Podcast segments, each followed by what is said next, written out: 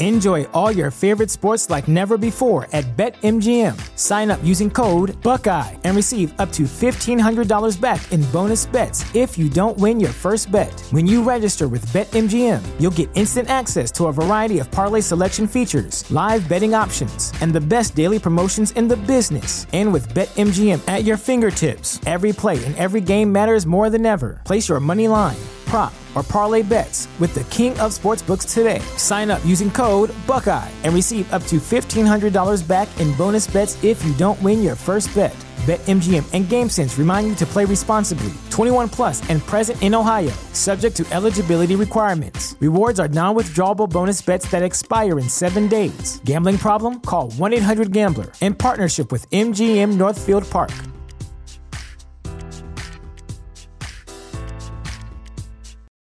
For the ones who work hard to ensure their crew can always go the extra mile, and the ones who get in early so everyone can go home on time, there's Grainger, offering professional grade supplies backed by product experts so you can quickly and easily find what you need. Plus, you can count on access to a committed team ready to go the extra mile for you. Call, clickgranger.com, or just stop by. Grainger, for the ones who get it done.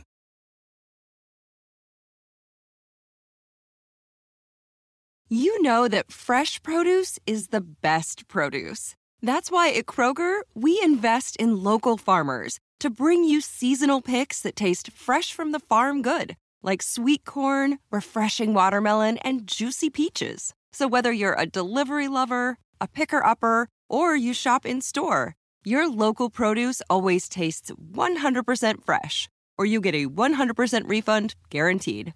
Kroger, fresh for everyone.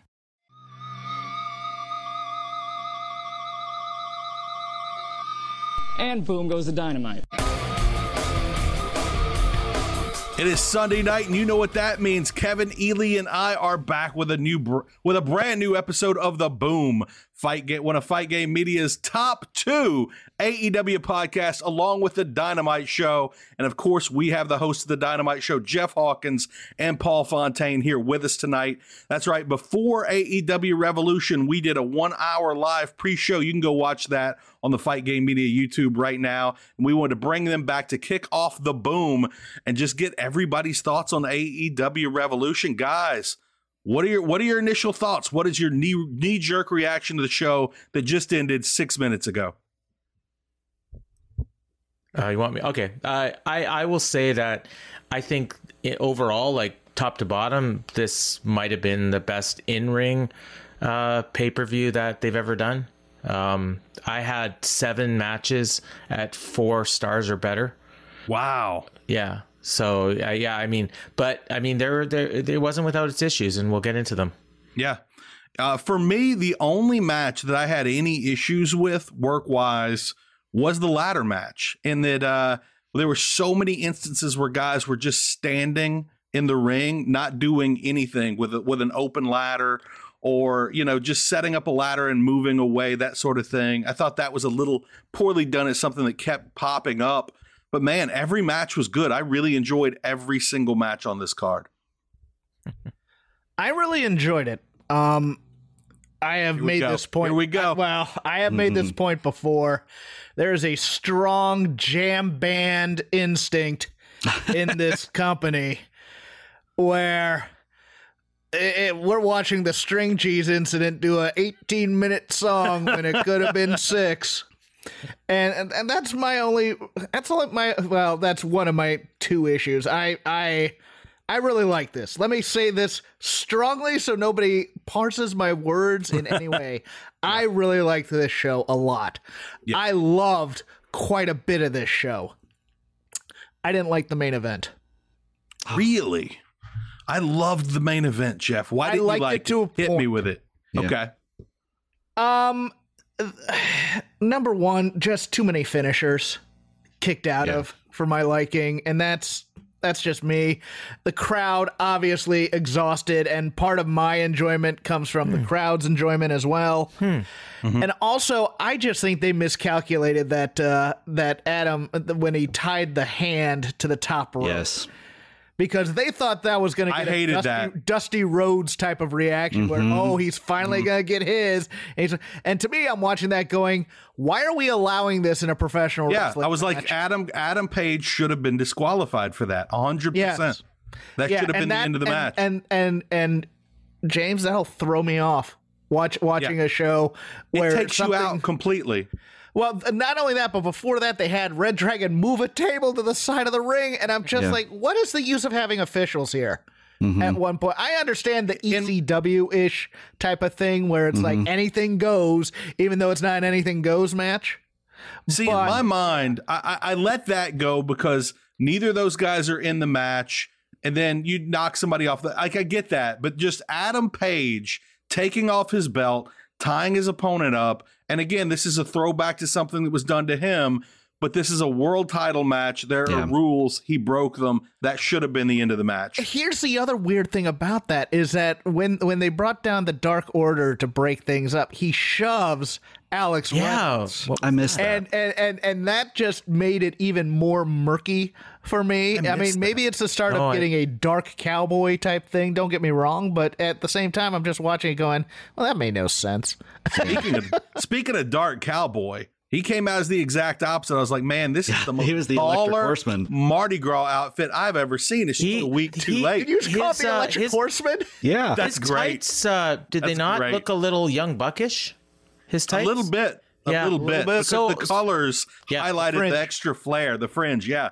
So I, I, you know, what's funny is, so I, that was my match of the night, the main event, and I actually mine gave too. I, I actually gave it five stars, and hmm. like for me, like I'm into that style, like it's the total NXT takeover main event, Total is what that was, match, yeah. Yeah. and and I'm a WWE guy, you know, at heart. Like if i all things equal, I'm gonna favor WWE. Now, most of the time, AEW is far ahead of WWE, so it's not Right. equal. But I like that style. So what I think this pay per view really showed was that like they presented a ton of different styles. In in mm-hmm. Yes. you That's had always your been their strength. That's always been their right strength. yeah and they do and they did it all so i mean that ladder match that james mentioned i'm sure there's people out there that just loved it like that just ate it up and might have called it the match of the night Well, I like I just can we- said, like, yeah oh, I was gonna ask. like I, I, was gonna said, ask who the other matches of the night were because Oh, yeah. That's go good through. to get up top. I mean, Sure, who, yeah. who who said it was the main event? I think it was Yeah, me was and Kevin James. and Paul, or you and Yeah. James? yeah, and I'm saying that even though I did hate, I hated the, I hated the, the him breaking the rules and not getting disqualified, but I still loved the match. I just love the sprint. Like it was just a Yeah. non-stop sprint. My favorite match of last year was Danielson and um, Omega, the 30-minute draw, the sprint. Right. Like, and this was like that in in a Yeah. way. But but the Danielson Omega match was better. Kevin, I don't think we got your your match Yeah. of the night yet. I, I'm gonna have to probably Hook, say right? the dog collar match, but It was- uh, in a in a a way, match. it was kind of Eddie Kingston and Chris Jericho because Ooh, because okay. it was just really fun and I was not tired and was just energized and by the end of it, I was just like that was exactly what I wanted. Did Eddie then- Kingston not straight up nail him with that finisher? Oh, yeah. I That mean, was- nail him. They were getting a little chippy in there. Yeah, a couple times. a little Matt Sarah action going on there. Um, Yeah, Mm-hmm. Jeff, what what was yours? I'm, you know what? It's weird because this might just be recency bias, but I'm I'm thinking about that. I really liked Kingston and, and Jericho a lot. Yeah. it might have been that that six man tornado. Oh, That see, thing was I know, I insane, thought about that. and I loved Yeah. it. I loved the insanity. I loved And- old man Sting chaos. jumping Old a man. Sting. So you just Oh proved you just proved the point. Oh no, because J- James said the ladder match. Yeah. So yeah, and and see the problem that James mentioned with the ladder match was the problem I had with with the tornado match. Okay. Like you had the but you had the butcher and the blade out there. And setting up tables, and then they just left.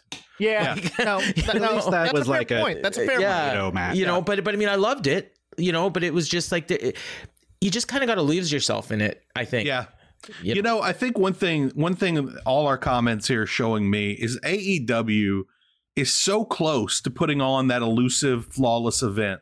Just a couple of little tweaks and this could have been off the chart. I mean, it's not that it wasn't off the charts. Every match was excellent. I liked every match.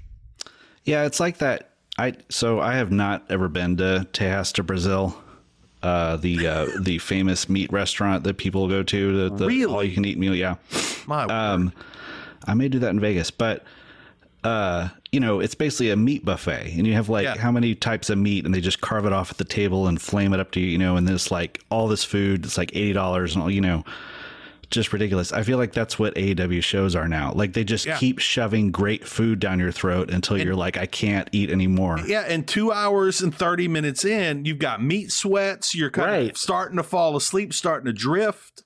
And that's that an make the issue. Jade, does that make the Jade Cargill match the salad bar? Is that what that is? Yeah. then? Yeah. Why not? When yeah. when when, like when we South go to Vegas in May, we're gonna do that uh, Wicked Spoon buffet on Sunday morning, and then they're talking about going to the Shake Shack in the afternoon before Double or Nothing, and it's like I'm gonna be full, but I'm still gonna want to go to Shake Shack, and I'm still gonna love Shake Shack. Like I'm gonna, I'm gonna have to talk to my cardiologist beforehand if I do make this You this get show. some fresh medication. I'm going to throw out a sure. suggestion, you guys. Go to Holstein's in the Cosmopolitan. It's a phenomenal Oh. restaurant. I'm going to write that down. There's so, I, yeah. There's uh, there's so many wonderful places to eat in Vegas. Okay, longest match of the night ended up going to CM Punk MJF by just What was by that, 27? 59 seconds, 25 45 to according to Wikipedia, they could be a little off. Uh, versus 24 55 for Hangman Adam Page. Shortest match of the night goes to Hook and QT, ringing in at exactly five minutes. and yet it was too long. Was any match on this show significantly better than you expected, or significantly worse than you guys expected? And yet it I'll- was too I, long. I, I, I went in on this. Um, even though it might have gone a little long, I thought the tag team triple threat over delivered. I It was thought, great. especially Jurassic Express's involvement in it. I mean, you know that, you know, the Bucks and Red Dragon can put on this kind of Yeah. match, but but I thought, I thought, and and even Luchasaurus was He held bringing it, Yeah. bringing it that night. So, so for me, that one over delivered huge. I, I think Luchasaurus has come a long way in the last in the last year, and we really saw it here tonight. Hundred. But he can get he can get winded at times. He can get tired, Yeah. especially when he's doing the the you know the topes and everything else. But he Yeah. hurt great for, tonight. for me, Moxley Danielson over delivered in the post match. Oh, yeah. oh my god! I yes. I was so excited. Now I mentioned to you guys off air. I fell asleep during Mm-hmm. the match. Again, that's kind of on me. I had a long day, and we, you know, we did the pre-show and everything, and Mm-hmm. uh, and you know, and just it started out kind of slow, and it built kind of like a Yeah. Japan main event. Yeah. And um, but so when I when I rewound it and then watched again, I was super into it. And then at the end, when we got William Regal come out, Oh my God. I was so excited. Like I can't even describe how excited I was. Like I was giddy. And uh, like I stopped commenting on Twitter. I just didn't want to see anything. like I, in case somebody was negative about it, you know. Even though I don't imagine how anyone could be. So for me, that that was my Insta block. that was my over deliver of the night was the post match of Moxley Danielson. The in ring stuff for the whole night, I would say like Kingston Jericho was probably a little better than I thought, but everything else was pretty much about what I figured it would be. Maybe a little better in some cases, maybe a little worse. Maybe the dog collar match was a, you know just a touch not as good as I thought it might be, but but it was Yeah. it's still excellent. Yeah, and that's one that we all expected like an all-time great out of. Yeah. Now, the one match where I think both participants, some people see as a little iffy, Jade Cargill versus most improved wrestler of the year, Tay Conti. What do you guys think of the work rate in that match? So in the pre-show, I predicted that that would actually be better than the Britt Baker match. What do you mm-hmm. guys think? Just looking to see I don't think rating. they were like noticeable. Like I don't think they were radically one better than the other. But I actually did enjoy the Jade Cargill match a little I, did, better. I, I did didn't too. mind anything I- in that match. See, my Th- my issue my issue with the Jade match was that the it was the way the match was put together was two baby faces ganging up on a heel, and so that took me out of it a little bit. Um, you know, whereas the Britt Baker Thunder Rosa was a more traditional storytelling, a little too much nonsense at the end, but the in ring during the match was fine. Jade is getting so much better. yeah, she's getting Yeah. noticeably better. But but I I didn't understand like why Anna Jay was hitting her with a chair and like I just that's an AEW trope, in my Yeah. opinion, and we saw it in the main event Yeah. with the the. But at least there it makes face cheating. sense. Yeah, but I mean Yeah. that was more he was getting back. It was Like, Jade- revenge. yeah, yeah, Jade was not doing anything wrong. She was yelling at her own manager. yeah, Like, you know. yeah. Yeah, and also I look. You said it was a little too much. It was way too much. Okay. chicanery and the in the Britt Baker Yeah. Thunder Rosa match. I mean, I was just like, okay, we have one ref del- uh, distraction spot, and then another ref distraction spot, and then it's a kick. And I, I just, I was Belt like, stomp nope. with a kick out. Yeah. And then Yes, Thunder Rosa's getting another chance. Yeah, and Thunder Rosa. I think so. I think she's going to win this this Leyla Hirsch match. And yeah, I think yeah, I think she, they're belting her in San Antonio as opposed Oh. to the oh. pay per view. Oh, God. So Yeah, I think that- after think you you're right have to get together. tacos with Danhausen. exactly. Yeah, well- this better happen.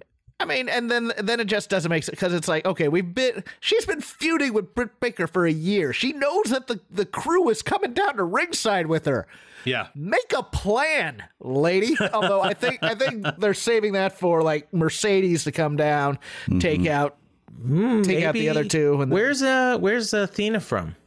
Isn't she from Texas? yeah, she's a Booker T person. Yeah, maybe they, is maybe he brings maybe she brings her in as part of the entourage to counteract Jamie Hayter. Yeah, and, uh, but but I wouldn't mind seeing a again, cage match. I I don't like the idea of booking a pay per view to then go to free TV. Right, right. That, Yeah. I'm just a little old school about it. Especially when it's essentially a clean win. I mean, Yeah. You know. well, Well, I mean, the I big know, thing but I is mean, like if, if you go by the rule the of it pin being, and the ref didn't see. yeah, the Yeah. Fi- the finish being, f- you know, more than 15 seconds after the cheating, it's basically clean. You know? fair enough. Fair enough. Yeah. Now, Kevin, I think in the pre-show you asked, was Danhausen going to come out from under the ring? And he did. And you asked who was going to curse. And I don't think anybody got it right. The answer was Ricky Starks. I think somebody. I somebody think someone said, it would be T. someone somebody say T-Taz. Ricky? Yeah. Well, they said it was yeah either Hobbs or Stark. Hobbs I think it might have been Okay. Kevin. It might have been know. Kevin. This sounds like something. that feels like a week Say. ago. Nice work. Yeah, it does Yeah. feel like a very long time. I think ago. we were wrong on like most of our predictions too. I didn't think I get a pick on that I, one. On I ended up first. going Yeah. eight and Oh. four, and I thought it was going to be way worse. Way worse. Well, Preet won on the Britt Baker title on the Britt Baker title fight. No titles changed hands, right? No, No titles, titles. changed. Yeah. That was a big surprise. Yeah. Also, during the Brit match, I started thinking because I didn't think Adam Page was going to lose his match, and I didn't think Jurassic Express was going to lose, and I and it hit me if like if Thunder Rosa wins, that's all face. It's an all face. Everyone's a face with titles other than Jade, and I thought that would be a surprise. That's when I started thinking maybe Brit's going to win this. Yeah. Were you surprised by the uh, match layout? Like, were you surprised they started with Jericho and Kingston?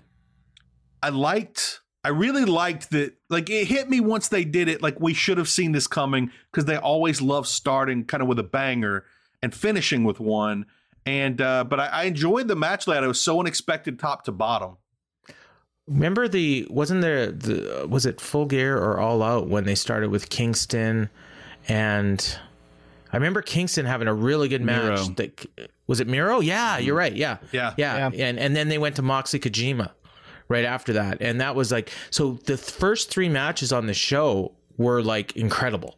And I'm like, oh my god, this is shaping up to be the best pay per view ever, and and it may ended up being. Yeah. I think still all out like is going to be really hard to beat. Just All because Out's of all so the, hard to beat. Yeah, with all the But- surprises. One thing we haven't talked about is is Swerve. yeah Um, I love I love the I love the way they did it I liked Swerve's entire act super into that signing How Jeff, how many people do you think were really into him? It it felt a little like there were enough to make Mm-hmm. it to make it feel like you know okay he's a star. He pushed it home at the end though Yeah. with his with his saying, getting the crowd response.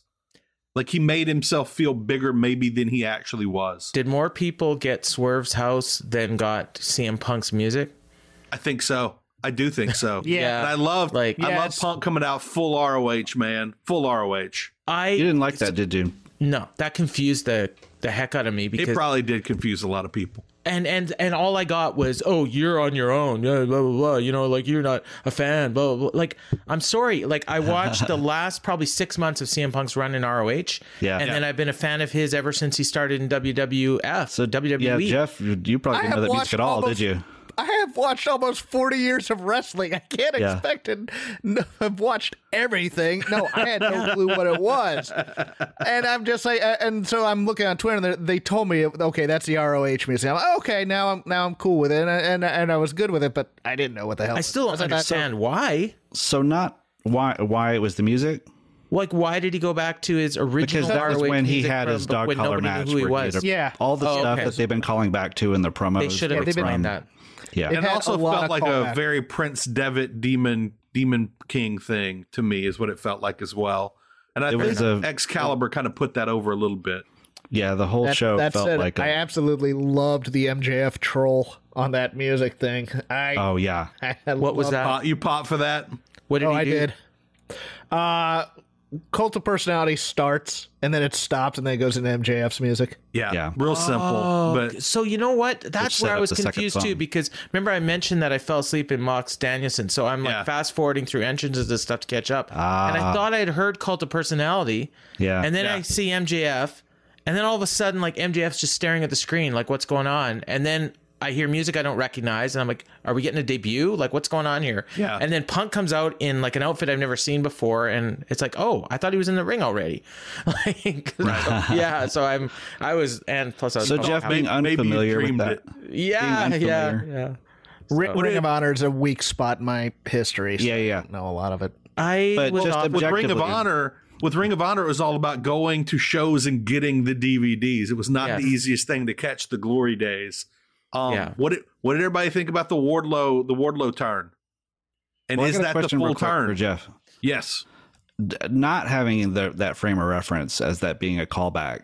What did were you like? Oh, this is cool music. Like, did it feel like a cool entrance, or were you like, I feel like they're they're I- doing I something I'm liked- not get into? I thought Punk himself did a great job with the acting part of that. yeah, Yeah. The The intensity beginning, part. That, the that's what beginning was of that getting build up was into it. great when they were getting Yeah. strapped in and the stare down and the way they lean on the chain. Yeah, no, I, uh, just even approaching the ring with the with the triple X jacket and everything like that. I, I thought he did a fantastic. I, look, I didn't even need to know what the music was Right. Because I'm so just watching him. He sold Yeah. it. Yeah. NFL Sunday Ticket is now on YouTube and YouTube TV, which means that it just got easier to be an NFL fan, even if you live far away. Like maybe you like the Bears, but you're hibernating in Panthers territory. But with NFL Sunday Ticket, your out of market team is never more than a short distance away, specifically the distance from you to your remote control. NFL Sunday Ticket, now on YouTube and YouTube TV. Go to youtube.com slash presale to get $50 off. Terms and embargoes apply. Offer ends 919. No refund. Subscription auto renews. What's up? It's Kaley Cuoco. When it comes to travel, we all have a happy place. I just went to my happy place. I just went to Maui, and it was truly amazing. Priceline has always been about getting you to your happy place for a happy price with deals you really can't find anywhere else. Like up to 60% off select hotels in Costa Rica or five star hotels for two star prices in Cabo. Go to your happy place for a happy price. Go to your happy price, Priceline. Yeah, and I was probably just annoyed at the people on Twitter, which is my Listen, that's an evergreen statement, Paul. Yeah. I think probably for all of us. There's I- no nothing in the world can ruin some a great show like reading Twitter. well. I, I opened myself up by saying like, what am I missing about the CM Punk entrance? So oh my I, god! I, I never went me. back. I saw that tweet and I never went back and looked at the responses. Oh. And that's probably for the best. At least the people were nice about it, but I That's still good. Felt, I still felt dumb. Um, w- w- as far as your question about Wardlow, I Yeah. I, I was I was surprised, but then as I'm thinking about it, like, and I was thinking about how I laid out what was going to happen, I thought, you know what, like if Wardlow does the same thing again that he did before, Punk's an idiot, so they Yeah. can't really do that. Yeah. And so the way they did it, I thought was good. But I do think this isn't quite over because I think MJF's going to come back with, you know what, you still work for me. And guess what? You screwed me. Now you have to give me the title if you win. Mm-hmm. right. That's I probably that exactly what's going to happen. Yeah. I think that's a good call. Does he So- get the title shot, or does he get the title if he wins, or is it just the kind of thing that it doesn't really matter because they'll just decide what to do that night? That There was right. a gra- sounds- there was a graphic when Tony was going over shows for the next few weeks yeah, that they accidentally put up there and they didn't say They didn't say it, anything. but it was Yeah. it was Sam, it was the winner of Sammy versus uh, Scorpio Sky Scorpio. taking on Wardlow. right. in two weeks. And that's in two weeks at St. Patrick's Day Slam. Right. Everything's got to have a name. Yeah, it does. Yeah. I I liked the turn. Um, Mm-hmm. it it, it kind of went into my bias when you guys thought that that it was going to be match of the night in terms of uh, Dave's match of the night type of thing. I go, Yeah. this is where Dave will go. Okay, they were just focusing on the story versus the match type thing, so he might Right. denigrate it type of thing. Right. But I thought Wardlow was fantastic. Yeah. he was. He was oh, really good. here it is. And I love Yeah. that this has been going for so long and it's still didn't feel like the full turn. Like there's still things that can be discussed with MJF over this, you know? And the crowd was hot for it. That's what Yes. I really Yeah. liked about it. the crowd is super hot. Like Wardlow is so, so over right now. Um, he is going to be a megastar when when when he finally gets over and he finally has gold around his waist or silver, either way. Um, and I can't wait for it to happen. The one I, the issue I had with the ladder match, and as it pertains to Wardlow, was the spots where Christian was like setting up the ladders. And they like, just why didn't he just climb up? them. There was nobody Yeah. within a hundred miles of That's- the ring. dude, And- Wardlow knocked show, everyone out you know? and then decided to Whole fight up Yeah. the ramp. and he then just the left the ring. Yeah, whole and match. the only reason that he set up those ladders was so that Wardlow could do that spot where he jumped up onto the ladder. And then, Yeah. you know. So it, yeah, that was a little. And then yeah, like there's another spot later on in the night. Like was Sammy okay? Like there was when he did that Spanish fly off the top. yeah, they never quite told us. I he think lo- Isiah Kassidy was the one that wasn't okay. Oh, okay. Well, and then I didn't know was it false count anywhere because like Sammy's lying on him like he's pinning him. They could have counted to No, like a thousand. I think it was just in the ring. oh, okay, in, okay. in in Yeah, this ladder tornado match, I got to tell you the the the the spot that scared me the most is when all six guys are at the top of the ladder, and um, Orange Cassidy is standing on the middle deal, and then there was I think Christian on the other side, where if tho- that thing would have folded up. It would have destroyed their feet, and I, and I was glad they were the first two to go off uh, at the, as that spot progressed. That spot in the ladder match where Wardlow and Keith Lee, I think it was those two, Yeah. or maybe it's Powerhouse Hobbs, This each hop had where the they- side of a ladder, and Orange Yeah. Cassidy's in the middle, and they're That was doing great. like press, and That then was Orange great. Cassidy, yeah, he flips up, Yeah. and, and he's gonna go for the ladder, and oh, that was. Oh, I that thought you were was going to so say when they creative. wishboned the ladder and each one of them took a half. Oh, that. Was, yeah. and then they're just like, oh, all right. One day that's Um, going to happen in a ladder so- match. One Yeah. day. Since, Yes, since with- we're on this, Yes. Uh, Keith Lee did not win. No. No, he did not. That Is- didn't it's- bother me as much as I know it did you. I'm well. It's funny because somebody yelled at me on Twitter um, about that and goes and said, "Well, if you had one, you'd be saying, oh no, it's another WWE guy." And I'm like, looking at him, going, "That might be fair." But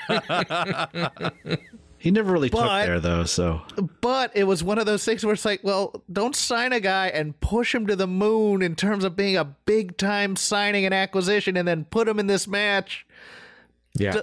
to, to lose. Then I, I just it, it's something that I just I, I I I think they have a lot of guys who can have good matches. Well, he got another action figure. He got another action figure, Swerve Scott. So he forgot that he has Keith Lee now.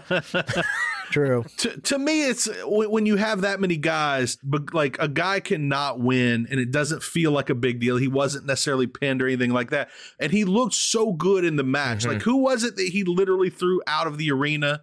like Darby Um, or uh, oh, Cassidy, yeah. threw right? Orange Cassidy Yeah. almost over the top of the people Yeah. that were going to catch him. That looked It pretty was painful. Yeah. Like they had to struggle to even get their hands on him. Yeah, that You know, just- Paul, when you were talking about the action figures of him finding new action figures, I just went down this whole rabbit hole in my mind of like the Toy Story world of AEW, like the conversations they have when Tony's not around, and like who's got who's got Tony's hand, uh, name written on their on the foot of their boot. Poor Santana Ortiz and FTR are sitting in a closet somewhere. Yeah. Oh my God. we, I can't believe they weren't in on the Danhausen's show. Forky. Yeah. They even By the way- remembered. they even remembered Colt Cabana, but they couldn't remember. Yeah, who is no longer a produce. Congratulations to Yeah. Colt Cabana Yeah. for no longer being fruit and or vegetable. He's Um, back. He's back from parts unknown, which is where he right. was when I interviewed him for the Grandpa Des show. he was. I know where he was, but I, I had to kayfabe it. But he's back. You know what, Paul? real quick, we are uh, sorry to interrupt you, Jeff, but I want No, I want. Paul to get this out. Paul, tell people about the interview that you have up on the Fight Game Media YouTube Oh, yeah. right now. So it's with a guy named Big Trouble Ben Bishop. He's Mm-hmm. an up and coming indie guy, a little bit on the older side, but he's huge. Former basketball player, and he just won, I think, his first title. Uh, I can't remember the name of the company. It's you know, it's a it's a regional AP something or other. Right. Um, and yeah, it's that's up on Fight Game Media earlier this week, and it's uh, just me. It's Paul Fontaine. It's not Grandpa Des.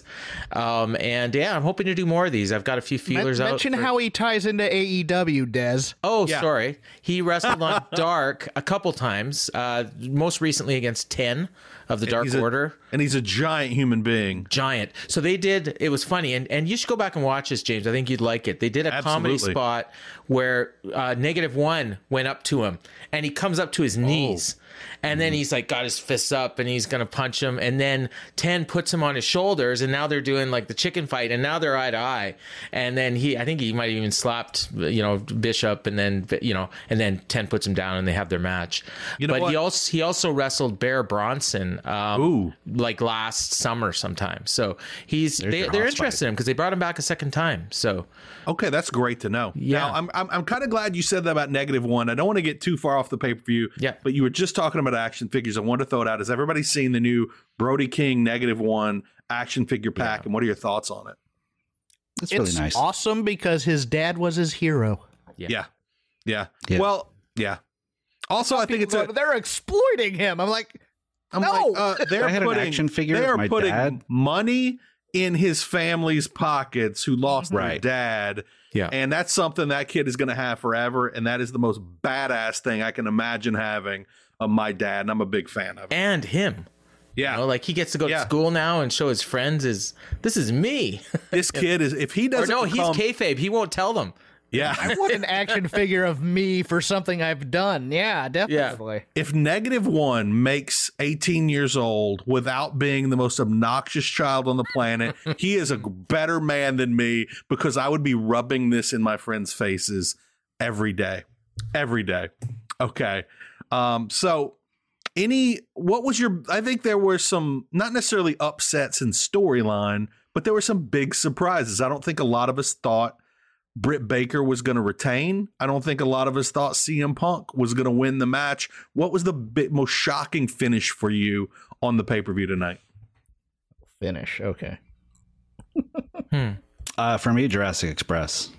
Yeah. I did not. I did not expect them to win. I figured it was like the end of that era, and back we're gonna get back to the real tag teams, you know, Right. uh, kind of thing. And, And and it ended up being kind of a coming out party for the right way. I should have known as soon as they came out in matching tights that they were they were they were for real with the gold trim. I and just say my. MVP of the night was Bobby Fish almost being mic'd up for most of that. Man. Yeah. Man, you could hear everything that Yeah. man was saying, and it was I it want- was solid. Oh, he was funny. He was great. was I'm, like. I'm adding a, a star and a half onto this match, even though I don't do star ratings. I just saw that Bobby tweet. I saw that tweet. That was fantastic.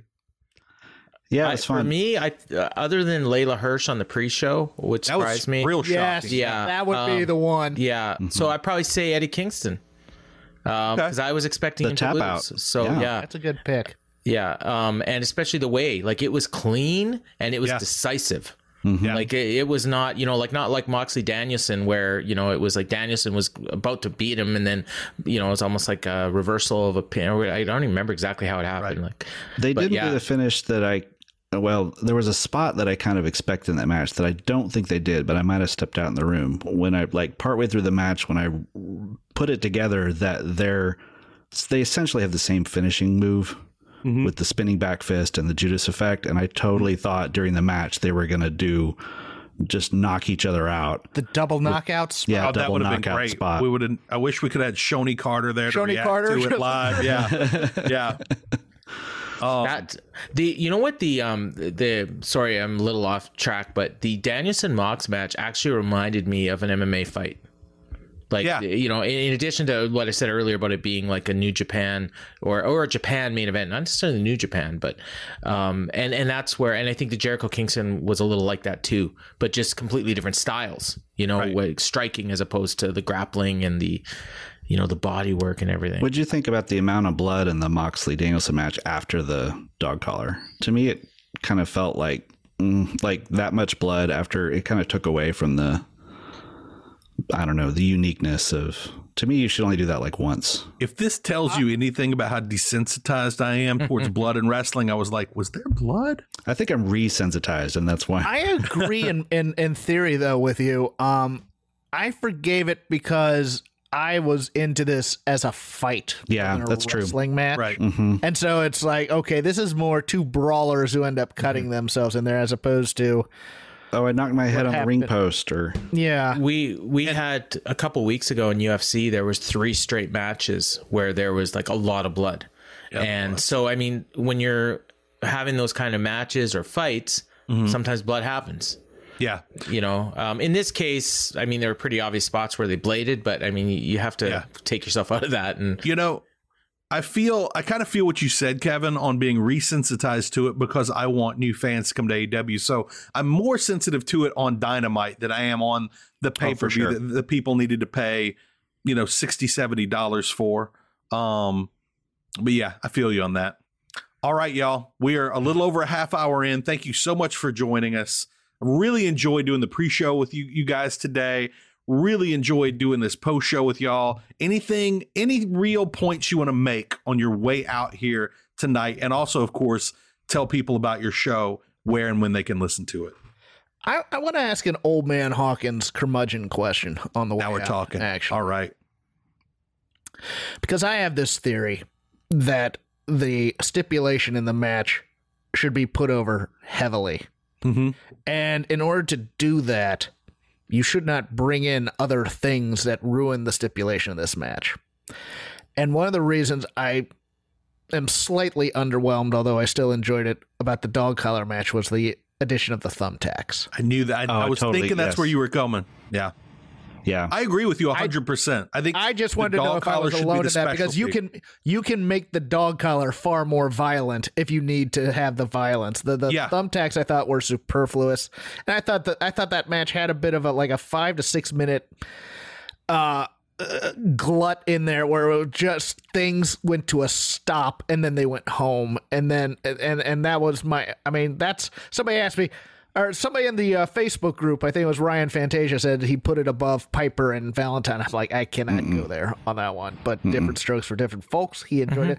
I just wanted to check with the because the old man wrestling fan in my brain goes, I don't like these thumbtacks because it's taking away from the dog collar. I, As I don't like soon as thumbtacks in general.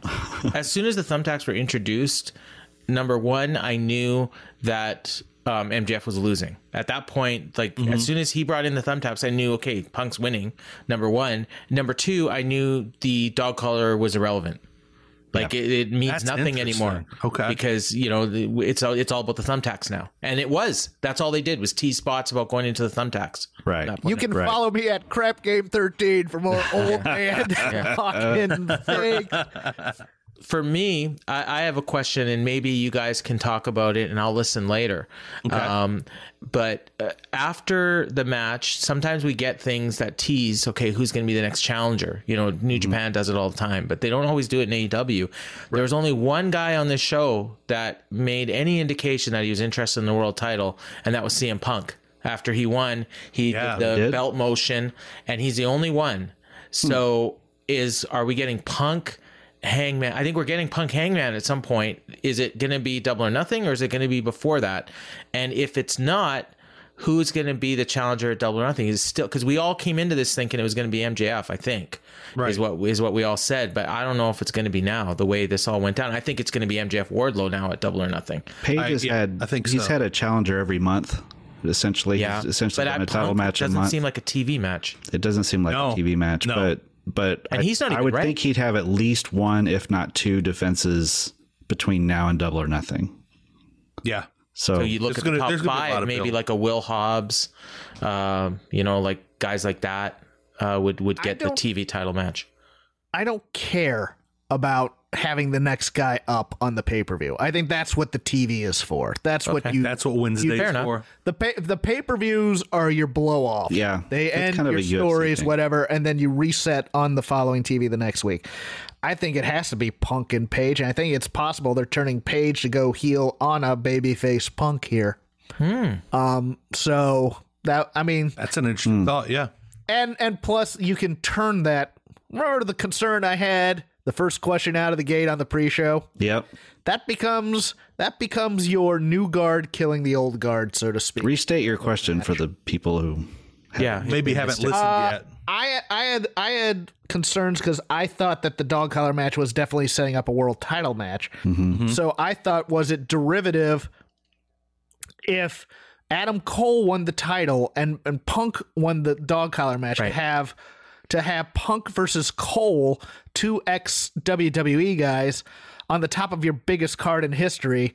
Or would it serve them better to have MJF versus Adam Page as two in-house talents that they had that they had raised and grown and been with the company since day one on top in your biggest name in history? Because Punk's definitely a draw. Yeah. I mean, So I I wasn't ready to answer when you first asked, but now that I've had like six hours to think about it, uh, I I I think you're right. I think Punk may be the exception because I think, Yeah. and we talked about this. I think James and I may have talked about this last week. Um, in my mind, Cody Rhodes became irrelevant to AEW when CM Punk showed up because the the the aesthetic and the not that when that's not the right word, but the the spirit and the philosophy of what AEW he was the is. representative. He was the Yeah. representative of WWE and the guy who the guy who left WWE Yeah. Yes. to bet on himself and did that. He did that. And in some ways he did actually do that more than Punk did. But when Punk showed up, he he became that voice and Mm-hmm. Cody became irrelevant when it came to that. And so I think Punk if it's Punk, I don't think that'll be how it's received. No, But if it were like if it was Cody, I don't know. Yeah, it was Cody. Now I'm telling you, and I'm saying that, saying now that I've, after kind of putting that together, like now all I wanted to see was CM Punk versus Cody. Yeah. Yeah. Yeah. I don't know oh, what yeah. we'll ever see now. But Well, you, you you could. yeah, maybe. Um, yeah, Well, who knows? You could actually even have Punk and Hangman go in as baby faces and then have Punk churn. Because I do think we're getting Yeah. Punk heel churn at some point. We've Right. we've talked Yeah, about that almost since day one. for that though. To me, Yeah. Mm, It's getting Right. there. You're probably I've right never- though. I've never wished we were more on video. I wish everyone could have just seen the motion that that, that Kevin Ely just made and how much it looked like Danhausen. It was seriously the ghost of Danhausen. Your whole shrug Hey. thing, it was phenomenal. And I, I it- you know, you would expect that to be a little bit of a Toro Yano thing, but no, it came off as full Danhausen. All right, Paul, Jeff, let Both us know where to members of listen to your Chaos, by the way. podcast. When and where? That's I'll do right. the plug. All right, so the Dynamite Show is on the Fight Game Media Patreon. That's patreon.com backslash Fight Game Media. And uh, myself and Jeff are up uh, generally about an hour, hour and a half after Dynamite ends. We break down the show in detail. And uh, and then you guys p- pick up the slack on the weekends and on the free feed. What? You guys get to think about the takes. We're Yes. just hot take stuff. That's right.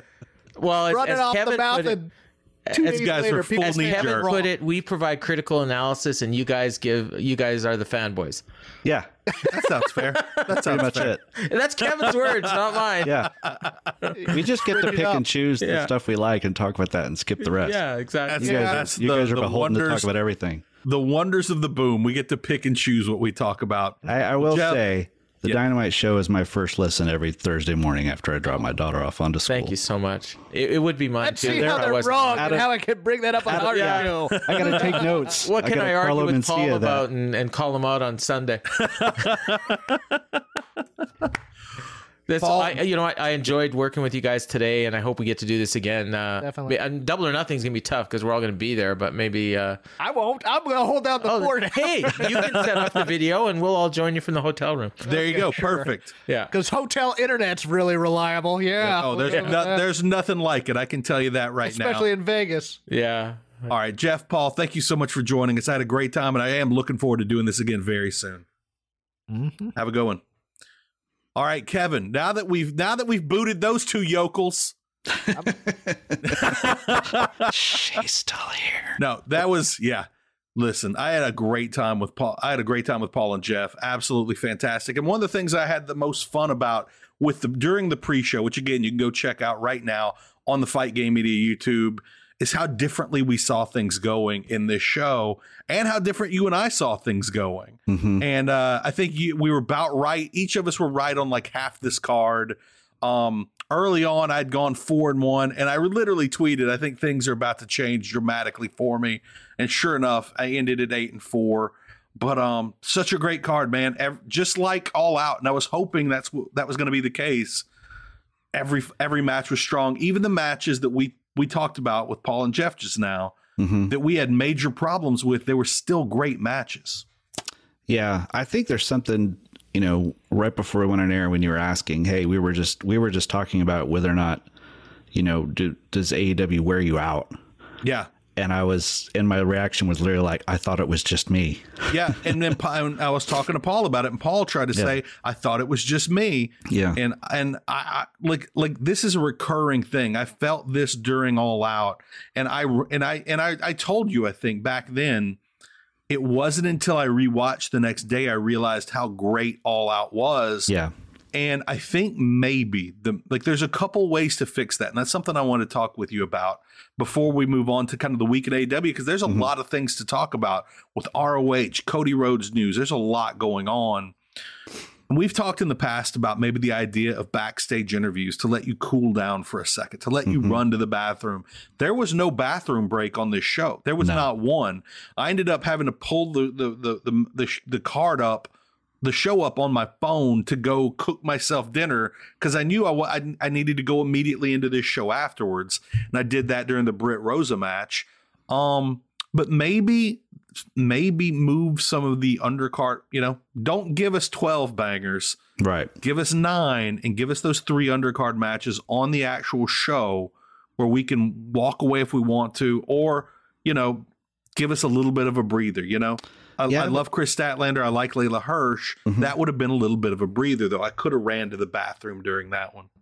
Or have an intermission, like Yeah, you know, one of the things, you know, we'll, criticize WWE pay per views for all the video. They got to do a video package for every match, and all the commercials, and all this kind of stuff. And and AEW is very old school, and it's just match to match to match. And the only times, the only times I noticed that they really did um, any sort of stalling tactics was when they had to change the mat after there was a lot of blood spilled on it yeah, um, and, and it was clearly planned. But like you know, the other the other angle of that would be like New Japan, where it's like you're starting the music for the next match while like the winner's still yeah. In the mat. ring, yeah, Um, but they'll have like a 25, 30 minute intermission. You know, I wonder if they like cut a match or 2 you know, and had had the first half of the match, then had the dog collar match, then had like a 20 minute intermission, you know, with a couple of like backstage interviews from the first half of the match. Yeah, have like that, something you know, going on Like a good do that. chunk, you know. something just hit me, Kevin. I, I thought in my mind this was going to be a three-hour show. This is a four-hour show. Plus and the with, pre-show. with the buy-in, it's a five-hour show. Yeah, stack. That's pre-show. too much. I say just give us a three-hour pay-per-view. Mm-hmm. Just give us a three-hour pay-per-view. That's as much TV as you do all week anyway. Mm-hmm. Like give when I was when I was a kid watching WCW all the time, getting all the Mm-hmm. pay-per-views I could. I believe it was always nine matches, and it was a three-hour show. Mm-hmm. That I Two can do. or something. Yeah, four to five, ma- two to four to five hours is too much, and that's Yeah. I think one of the big negatives we've had from WWE for a while is they do big pre-shows. I do like the table they have with Booker T, where they they go over everything. I really I like, like that too. Maybe AEW could do something a little more like that. But man, when you get into four, five, six hours, that's too much of a good thing, and you end with everybody worn out. And I do think Jeff Hawkins had a good point that the crowd seemed worn out in the main event, even though I loved that main event. It was match of the night for me. Yeah, they did get him back though. I thought that crowd They was did. completely dead, and and luckily they were They both named. Adam, and Yeah. the crowd really enjoyed making That was chant. I believe there were there was a so there was a "Let's Go Adam" chant, then there was Yeah. a "Let's Go Adam, Adam sucks" chant, Yep. then there was a uh, let's see, I wrote them down. The other one. Oh, nice. There were four of them. Uh, the third one, well, I don't remember what the third one was, but then the fourth one, I believe, was they started chanting "Fight for Adam," which I loved. I love that. By the way, we're 45 minutes in, and I just want to say real quick if everybody would like to go check out uh, patreon.com slash fight game media for just $5 a month, you can really support us here at the Boom and everyone at Fight Game Media. Of course, also check out fightgamemedia.com. But our Patreon is only $5 a month. You get lo- lo- lots of extra content. You get an extended brace for Impact Show. You get the Dynamite Show. And every month, every show does something a little extra. We do an, a bonus show for the patrons. And again, it would help us out. It would help everybody out at Fight Game Media. Go get go check it out. Patreon.com slash fight game media. Yeah, the the Adam chants were fantastic. I really like that. I've got some notes here on this card, and I want to bring up something that I don't think anybody else that that we've talked to today, and any of the other four of us, is qualified to talk about. And uh, and that's Eddie Kingston's giant gut. Eddie Kingston, I swear, Kevin has put on 25 pounds since we saw him last. And I I'm a big fat, I'm a very large man. And so I feel like I can talk about that. And for years now, me and different people I've talked to are like, man, if Eddie Kingston just hits the gym a little bit, 20, not not a ton of weight, like 20 pounds, he's going to be world champion. And apparently, the catering at AW Kevin is so good. The like I peanut butter realized, pie. Yeah, I realized it's just not going to happen. This is the Eddie Kingston we're always going to have, and I don't hate that. I do love this Eddie Kingston, but man, I I just want him to be the most successful Eddie Kingston he could be, and by cutting out that peanut butter pie and coming in twenty pounds down instead of twenty pounds up for the pay per view. And I know I'm going to offend a lot of people with this, but you know, I just want him to be the best there can be. And I just don't think it's going to be, I think it's going to be the Eddie Kingston we have now. And that's a great Eddie Kingston, but I don't know if that's an Eddie Kingston who's going to have any kind of run as an AEW champion because this is a television product where people are supposed to be muscular and in shape because they're high level athletes. And he doesn't come off that way. But uh, I still loved his match and I wanted him to win, and I'm glad he did. Yeah, I think, and there, there's other ways, you know, like Kevin Owens has pretty significant gut, and uh, Yeah. you know, he just dresses in a Listen, way that Dusty Like, Rhodes you a world champion, and that's the thing. Yeah, Dick I Murdoch. think if you're Eddie Kingston, you got to make a choice. You either need to you either need to lose 15, 20 pounds or put on 100. Either way, I got your back all the way. Like all the way. I did take a screenshot of um, of from Rampage of Eddie Kingston with his arm around Tony Schiavone's shoulder, pointing at him after just having decided to go eat Reese's peanut butter pie because I was like, "That's a mood." You know, we Reese's, we had a, let's, let's go hit we it. had a lot of we had a lot of this that is a mood that's a whole ass mood ladies and gentlemen and we had a lot of discussion on here about is eddie kingston ever going to be able to finish a snack in catering because if the camera's on you you're not finishing what you're about to say No. you're not finishing what you're about to eat you're not finishing anything ever at aew and that's reality um, I really like the swerve entrance. We talked about that a little bit. I thought he came off as as a, a, a cool dude, a slick dude. I really like that. I, I hope he is put very quickly into a maybe the TNT title picture to start off. He feels like a guy who should get that rocket ship attached to his back ASAP. Um, I like that they just debuted him instead of making him like the seventh man in the ladder match right before. Yeah, yeah, I like that. It, it felt special. Also, Kevin, when when William Regal walked out, and I'm glad it's William and not Steven Regal. I don't know why that is, but I am. Um, I immediately thought Kevin, Kevin Ely's an oracle. He is a seer of the future because we talked about this. You talked about what how great he would be as the manager of a Bryan Danielson shooter stable yeah. and that's what's going to happen. That's clearly what's about to happen. That's- if that- I think if this team it. comes together, Yeah. You texted me in all capital letters. It's, it's all, happening. happening. Uh, and it was. Yeah. It was. All our hopes and dreams are coming true right now, thanks to Tony Khan, William Regal, and Bryan Danielson. That was the moment of the show for me. it was. Yeah. And I think for a lot of people our age on Twitter as well, Mhm. people were losing their damn minds, Kevin. Yeah. for that. And I kind of hate that it, it showed it, it felt bigger than Swerve. It did, but I do think Oh, Swerve it absolutely did. Yeah. Swerve like did such a great job in getting in his call and repeat. Like he got people going for that, and and he looked like a big deal despite William Regal getting the huge pop of the night. Mm-hmm. Yeah, but if, uh, they were kind of they were different parts of the show, and you know, I- Mm-hmm. It was you know, separated well, yeah. No one's going to walk away and say that Swerve Strickland showing up was the most memorable No. part of the show, but that's okay. He'll he'll he'll he'll he'll do something great on Wednesday. The Regal thing when he came out, um, and number one, you just realized what was happening, but the number two, I didn't, I hadn't put it together. When you talk about history, that Regal has a he's tied to both of them separately Right. right? So he helped train Bryan Danielson, Mm-hmm. and then he really helped train Jon. Mo- Jon Moxley had already been trained, but he helped bring him on to break through as a performer in, um, what, what was it? Uh, the Florida F- FCW before it became Okay. NXT. I didn't know that, but that makes sense. As Yeah, soon as so I saw people when. Dean Ambrose was for when he was first signed as Dean Ambrose, um, you know he he came in. He was this. He was kind of FCW, one of their first like kind of breakout stars in the developmental, and uh, Regal was kind of the commissioner, and he was also the commentator. And uh, they his first big angle, first big storyline was a feud with with William Regal. Um, that was like a blood feud, and it was him. It was basically like the you know the young ups. It was it was MJF versus Punk. It was it was him coming in and saying I'm the new I'm the new sheriff. I'm going to take out the old sheriff, and Regal having to come out from behind the commentary table, take him out. Like they have a really great Oh my history. God. And seeing I love that. I love that they played into that. That both of the that he walked in after those guys had that match and bossed them around. Yeah, slapped them across the face. Grow up. You just had your match. Right. Be adults. Yeah. And that's he perfect. stunned them. And he, yeah, and he, he's going to slap. I'm hoping Daniel Garcia into in, in, into shape, and God knows how many other. Oh, that just needs to be the thing. Like he It just needs to like, be. In his match, he'll just come out, slap someone across the face. It'll be like Malakai Black's Black Mist. They're just marked.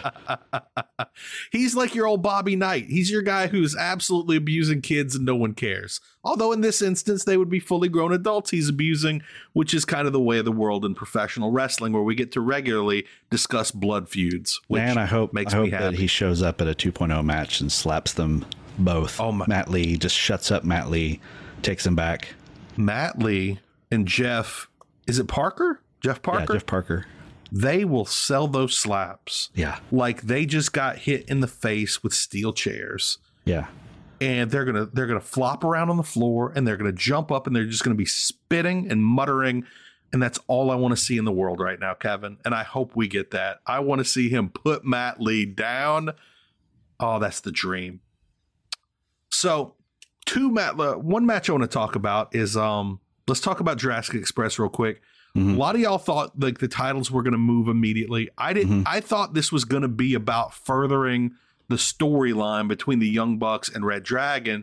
And what I didn't realize is kind of like we y'all talked about in the pre, not in the pre-show, but just now with Jeff and uh, Paul. This is kind of a coming out party for Jurassic Express. Maybe the best match they've ever had as a team. We knew Jungle Boy was going to look great in this match. Luchasaurus also looked really good here. I still think they're going to lose these titles to Santana and Ortiz. Although I might should say I hope. Like that's who I hope they lose them to. Um and then I'm I'm hoping we get Kenny Omega sooner rather than later. We saw Dan we saw Don Callis come out on the pre-show. Still haven't been able to hear exactly. Yeah, I haven't been able to watch it because we were doing the show. Yeah, so I'm hoping I'm I'm hoping to catch that a little later after we do the show, um, because I want Red Dragon and the I want to see what happens with this feud, but I'm ready for it to move forward, Mm-hmm. and to do that, I think we need Kenny Omega back, even nec- even if he's not necessarily wrestling. But then when you tie that into what Tony Khan said, I believe early, real early this week, like Monday, Tuesday, when he was doing the rounds, kind of building up the, the ROH announcement, which we're going to talk about here in a bit. He was asked about the trios division, and he said he kind of wants Kenny Omega back for that, which makes me think we might have the birth of the trios division with Kenny Omega and the Young Bucks versus Adam Cole and Red Dragon. Mm-hmm. And the House of Blacks also has an identity as trios. And Rey Fenix back. I mean, look, we know what an amazing division this will be. This will be ridiculous. Mm-hmm. Yeah, I mean, I'm looking even forward to it. if the belts are off of Jurassic Express, you throw them right back in with Christian. Mm-hmm. I, you know, I, again, I feel bad that I'm reading about Marko Stunt fighting fighting kidney stones while Yeah. they're seeing his team in their maybe their best title defense yet. Kidney stones are no joke either. Oh, they're like my dad. Was a, my dad was a very tough man, like a really tough dude, a former boxer. And I saw him in the fetal position weeping as a child, and I was like, "Oh, I never want kidney Yep, stones." They're bad. They're Yeah. bad. So that that you know that tag title match in the Facebook group, I was kind of in there commenting a little bit, and Mm-hmm. uh, during the middle of the match, I think I typed in there, I I, I kind of hate this match. Uh, really? and the Why reason you I hate it? kinda is because there was a lot I hated, but there was also a lot that I just couldn't not love. So it was great action. I really love the ending. Mm-hmm. Um, I love I in hindsight I love that Jungle Boy in Luchasaurus won. Mm-hmm. Um, but man, I I hate to be a I hate to be a old man Hawkins, but Bring it. but Bring I'll be old all. man Kevin. Like I want tag matches to have tag rules, you know. And You know- and when it when I could never remember who was legal. Mm-hmm. Uh, I could you know, and people just like come in and do like three tag team spots, just whatever, and the referee just kind of waves Yeah. his arm around and stuff like that. It's I think I, I'm used to it. I'm used to it in Young Bucks matches, Yeah. but like when it's a triple threat and there's six guys doing it, it just felt so much more Mm-hmm. A lot. It was driving me crazy through the match. You know, Kevin, what you just told me is that AEW has broken me. Because in the first year of AEW, I noticed these things and I had a big Mm-hmm. problem with these things, and I did not notice it in this match, which means I'm a broken human being. They have like officially done it so much, so flagrantly that I legit didn't notice. And that that's a that's a concern. That's a real concern because again, I want the rules to be followed because if the if you don't have rules to follow, then when broke people break rules, it doesn't mean anything. Right. Um, and you want the the breaking of rules to mean anything. That's kind of how you build heels. And again, I had such a huge problem with it in the main event. This should have been more of a problem to me here. So that's a really good point. Yeah, it's kind of you know when FTR came in, they made such a big deal about it, and Mm-hmm. I, I kind of wish they had won that argument because to me, it's constraints inspire creativity, and and the Bucks and Red Dragon and Private Party and a lot of these like really fast paced teams. Or and and this is this is also going to tie into my irrational dislike of Penta and Fenix Yeah. as a team Yeah. uh, because they're very creative in how they come up with spots. Mm-hmm. Like how they how they'll you know they'll I'm going to throw you into this and he's going to do that and I'll kick you while it happens and all that kind of stuff. But what but without the rules of the tag stuff, they don't have to figure out how to work that into a story. yeah. And so they're not creative storytellers. They're just creative spot tellers. Yeah. I get what you're saying. They could be so much more. And Yeah, if you just add Yeah. that bit, the then when story they is are able matters. to pull those things off, yeah, it'll be even more exciting.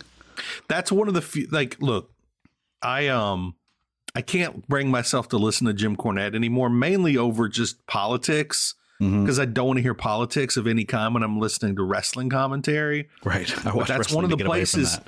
Yeah, that's one of the places he's right when it comes to young buck. Like, and I like the young bucks, Mhm. but the spot fests are taking away from storytelling, and storytelling is what wrestling is all about.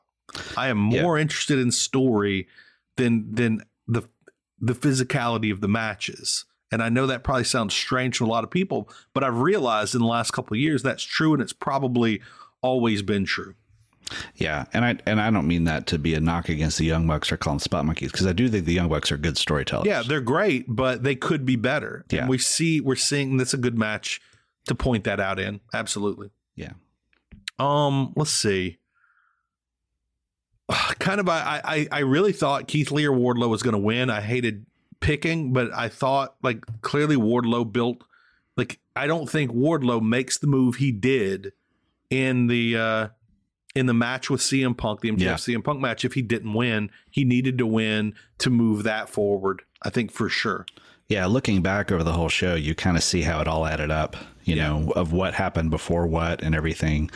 Um, I, I agree. I think I think him winning that match before before the CM Punk match gave him the perfect like whatever confidence, you know, to be able to say I've got this in the pocket. Uh, I don't need you anymore. Um, yeah, and it was a huge moment. I uh, what, Oh, Yes. Go ahead. I was literally reading my notes and I was kind of doing a Seinfeld waking up to something he wrote, wrote in his dreams type moment where I'm like, what in the world does this say? And my oh was when I realized what it said. So go ahead and then I'll get back to that. Now you go ahead. I finished my thought. It was literally, it just said uh, Adam Cole's Halo gear. And I was Oh, trying to interpret what that was. What did you Yeah. think of the Halo gear? Oh, that annoyed me. I, that's that's where I, that's I- where I felt old because I liked the trunks. I liked the tights. trunks were cool. Those look good, but the armor was a little over the top. Felt a little bit like is RoboCop coming out to rip open a cage right now? Right. Little, yeah. But Yeah, also Jade had good gear. I like Jade. Oh, Jade, uh, Jade had a super sharp superstar entrance. gear. Yeah, Yeah, that was with great. the guitar player playing her in. know- Um, yeah, that was fantastic. I think one of the reasons I really like the Jade match is because again, it's incremental improvements, but she's better. Like this match showed she's gotten better. hmm and the, that tells me she's serious about wrestling. And that was the only question was how serious is she? Because i i think i don't think i'm out of line saying she's the most exciting new female talent in wrestling in years. Hmm maybe ever. And she seems to have unlimited potential. And the fact that she keeps getting better keeps trying new moves incorporating new moves that just makes me so excited for the future with jade. And um and i don't again i get that she's not the best wrestler in the world but i don't get the constant negativity towards her when she is improving and she and tay had a good match here tonight Yeah, it was good, and uh, I agree that it did. It was a little weird that like Anna was trying to cheat, and it was Yeah. two on one and all that. But I, but I think that I think they're just turning. I think they're turning Jade babyface, and and I'm I'm for it. I think that was Yeah. a great babyface win. You know, of Yeah. someone who has all the talent, who but doesn't have the experience. Um, you know, I I think. Um, I think the match looked like it was might have been rehearsed a little in the beginning, but like in a good way. Like Mm-hmm. Yeah, that first no spot they had, the first as 10, as her. 15 seconds of that match, Mm-hmm. uh, when they just started out really hot and Jade almost hit her with the, what's their move called Jaded or something like that, yeah uh, right out of the gate. Um, like that was great. yeah That first part of it. Yeah. Yeah, and again, especially with Jade going up again, Tay Conti has not that has not been in wrestling that long. Mm-hmm. She's somebody who's also constantly improving. Uh, you know, I think she's fallen back and then comes back a little bit. We didn't Um, get to see Judo Tay though. No, we Too didn't. much. Although I like, I would really like to know if, if she could honestly throw somebody as huge as Jade. Like, I'd Mhm. like to see that in a shoot, or Yeah. in real life. I would love to see that. Um, let's see what else. Is there anything else we need to really hit on before we move on to everything else that's happened in AEW this Uh, week? Nothing huge. I, I compliments to uh, Britt Baker's new title belt though. I like that they gave her. Oh a- yeah. I didn't notice it at all until I saw people posting photos of it on Twitter and I and I like it. Now I liked the old women's belt, but I, Yeah. this new one feels more substantial. Yeah. Like the old one I really liked the design, but it did feel a little too far off of what the men's belts Mhm. look like. And um and this one this one's just a great belt. Yeah, just a great belt Great. let's see what's my last page of notes here um oh hangman should have been dq'd we have talked about that at length um Yeah, but you know that's the old Bill Watts rule. Like I remember one of the very I remember very early when I was first getting into watching wrestling. I had a friend down the street named Tim who would we'd watch Mid South and stuff, and Lord Humongous would be in there, and I would be Yeah. like, "Why can how can this guy wear a hockey ring, you know, hockey mask in Yeah. the ring?" And they say, "Well, the rule is if it's part of your outfit, it's legal." I, re- I said that to a buddy of mine who was talking about uh, Roman Reigns and his like bulletproof, Bulletproof vest. vest, yeah, Yeah, I'm like, this is brilliant, man. This is absolutely brilliant. the old D'Lo Brown. Before we move on to actual wrestling news from this week, I just have to ask you a quick Mid South question. Oh, great, yeah, love Do it. you remember when um Cowboy Bill Watts came I think came out of semi-retirement with a baseball bat he called the wing clipper to run off the Freebirds? Do you remember this? I don't remember it being called the wing clipper. It was the wing him- clipper and it was there for the Freebirds. I love that. Yeah, that's for some reason that's been on my mind this week, so I thought I'd throw it out. Okay, so we had our we had our big our big surprise announcement on on Dynamite this week. A lot of people had it half right. Everyone was talking about is it he bought ROH and has a streaming deal. hmm He bought ROH. There does not appear to be a streaming deal in place yet, but I feel like that's a big part of building to the streaming deal.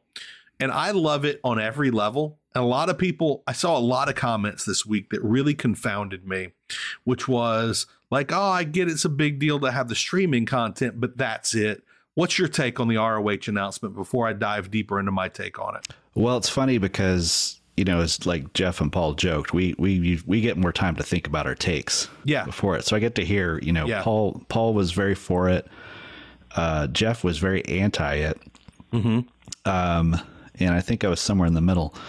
That's that's one of the things I like the most about this group, and I like when Yeah. we disagree on things because I like hearing the other perspectives on all this, and I've enjoyed seeing everybody's perspectives this week, no no matter how wrong they all were.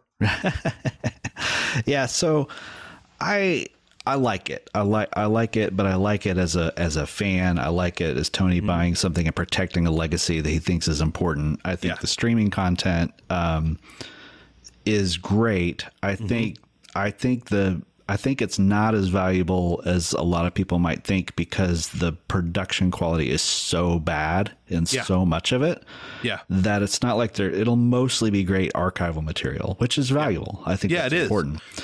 Um and I think it just adds to the number of hours that they have, which is great as they're looking Yeah. for a streaming service. and that's the one thing you really need to be able to present to a streaming service is all these hours supported by new content and new Yep. content from people that you can go back and watch their old stuff Yeah. in this, and that's what they have now Right. with uh with this ROH uh, deal. I'm not so keen on it being a second promotion. Okay. Um I I just don't I I just think they're they've worked so hard to build up AEW as a brand and it's a bigger brand than ROH. Mm-hmm. I think it'll just I think all it'll do is they I don't think ROH will get as big as more AEW would. And Right. I also think that it will just put a strain on Tony Khan because I don't think he'll know how to delegate. Okay. This brings up a couple interesting points I Okay. want to make. Okay, number one, I really like the idea of ROH as a separate promotion for a couple of reasons, Mm-hmm. even if it is something called AEW Presents ROH. Yeah. Okay. You want And I want to be clear, I like it as a fan. I like the idea Yeah. of a fan. Yeah. You're talking about as a business move, Right. what benefits them the most. Exactly.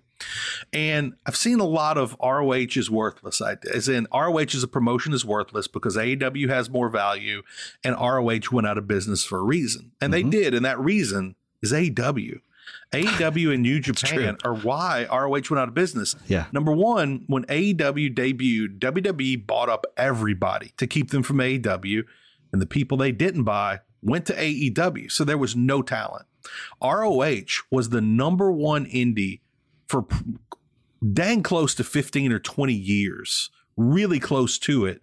In fact, for years, I didn't understand why F4W and Wrestling Observer didn't cover it more because I wanted to hear about it. I knew I wasn't able to watch it live and I wanted to know what was going on and not just have to hope to pick up a DVD down the road. Mm-hmm. And so there's there was real value in that promotion until all the talent disappeared. Yeah. And I think there's still value there. And I like that Tony Khan, again, like you said, is keeping the legacy alive. And and who knows? Thing is, I don't know. Like nobody knows if they're even going to keep ROH going, but I think they should for a couple of reasons. Number one, to get everybody more ring time. You know, um, one of my friends pointed out tonight. There's so many shitty punches on this pay per view, and I said Yes. that's a recurring thing in AEW. And he's like, "Why is that?" And I straight up said. I think everybody wrestles once a week, and that's a problem.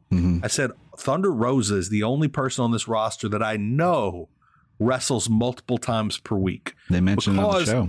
Yeah, because I'm here in Louisiana, so I see all the ads for Texas wrestling all Mm-hmm. the time. I have friends who are wrestlers in Texas, so I see Thunder Rosa's wrestling every week in Texas. Yeah. She was here in Oklahoma City not Yeah. too long ago. And so I think they need a place for people to wrestle. I think they need a place to send the Anna Jays of the world who need uh, a, a refresher that's not on mainstream AW.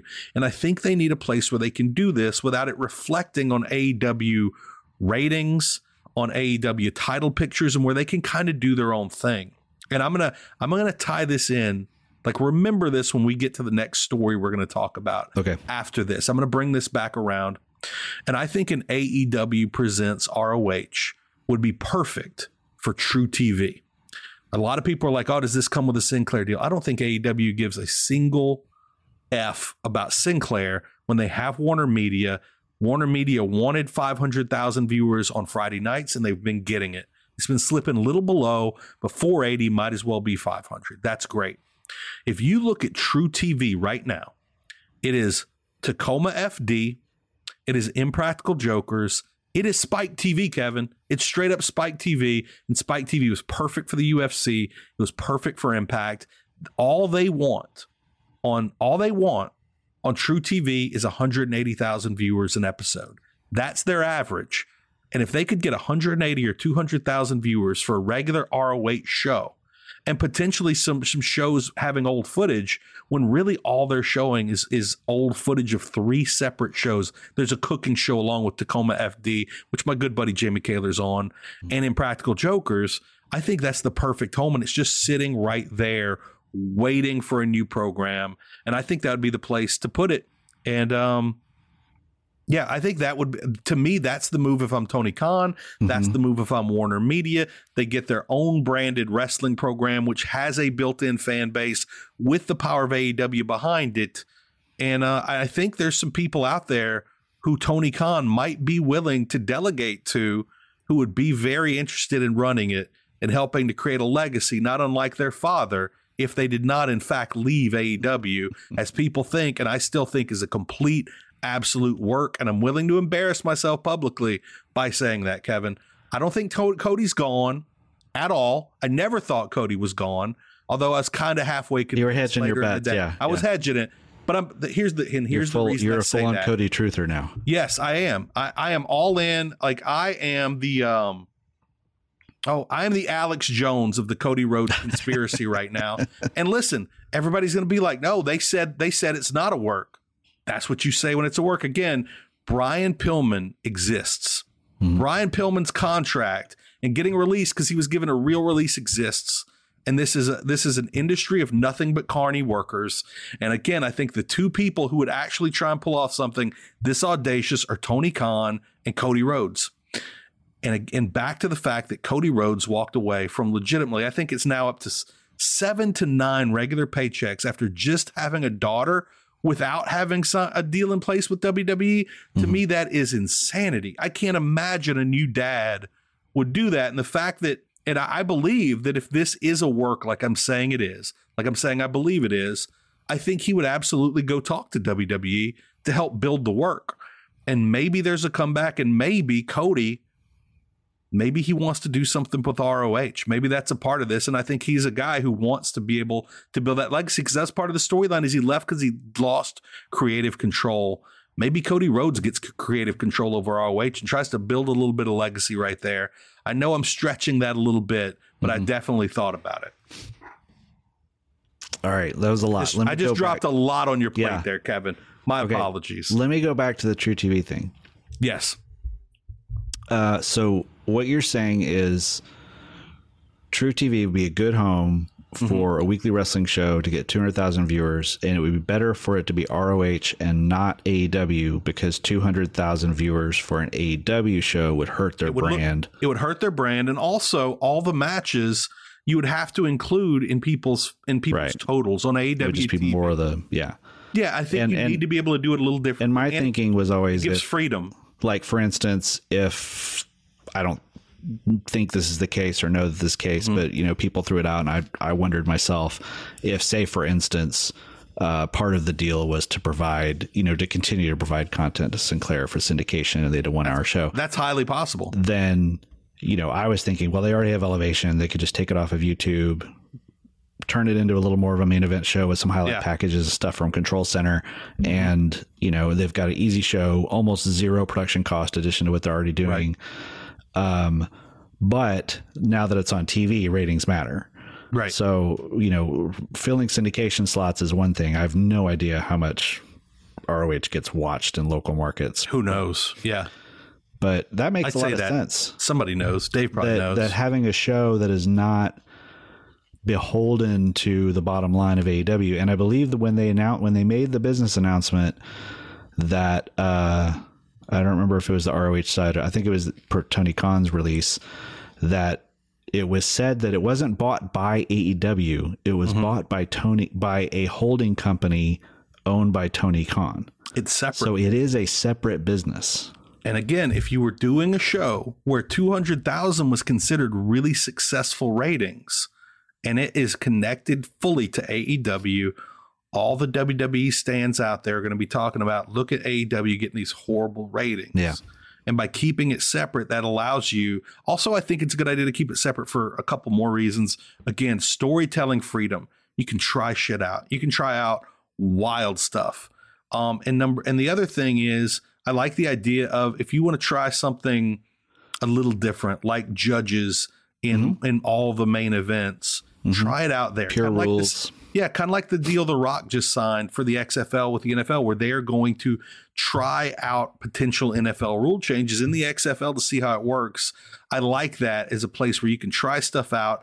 People can get their match time. It's not going to hurt AEW in the eyes of everybody from for poor ratings because anything you were going to put on truTV or Sinclair, you're not going to get crazy good ratings. You're just not going to. And so I think it's a good move on every single level for Tony Khan. I really, really do. See, my theory, my my theory on what the biggest plus of it is, and I will get to Cody in a second, but my, of the biggest value to me, uh, uh, I don't even think the tape library. What was if there were some syndicated slots as part of the deal? Not because they're going to be big movers, Right. but because it would help them just sort of become omnipresent in nationwide television, Yeah. in local homes at time slots. You know, sometimes it might be Saturday morning, sometimes Mm-hmm. it might be Saturday evening, but it would help them get back to that old model of the kids in your house being aware so that you know we talk about growing up on mid south like a long term play look the, the Saturday morning, Friday night, when you look at Sunday. WWE's demographic, mm-hmm. right? They're all 55 and up. Mm-hmm. When did those kids become fans? Yeah. 84. Yeah. Like, so the same fan base has became a fan in the early 80s because of Hulk Hogan, went through Hulkamania, went to college around the time of the um, uh, Attitude Era, Yeah. got married, started having kids, got distracted, came back when Punk heated up, you know. Like you can trace the life of a wrestling fan as the demographic of the WWE. One of- and I think of- if AEW is smart, they need to start making plays to start getting kids that gra- Yeah.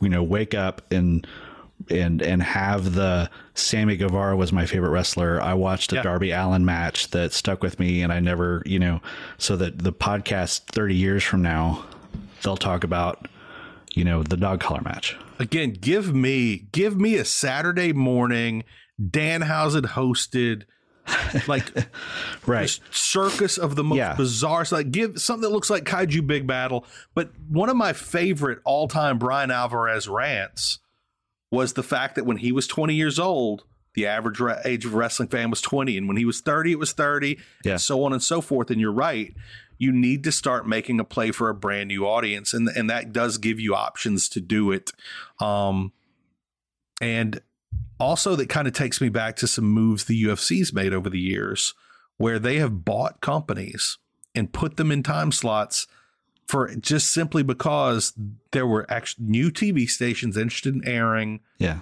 MMA and uh and they had an open time slot and they made a deal and Vince has done this as well to just buy a company, put it in there, put it that time slot. I actually think that's how the ECW the the WWE version of ECW got started was I think maybe ROH was talking to sci-fi and that's how it happened. I could be wrong on that, but I remember something like that and they just grabbed that time slot or maybe it was Impact at the time. Mm-hmm.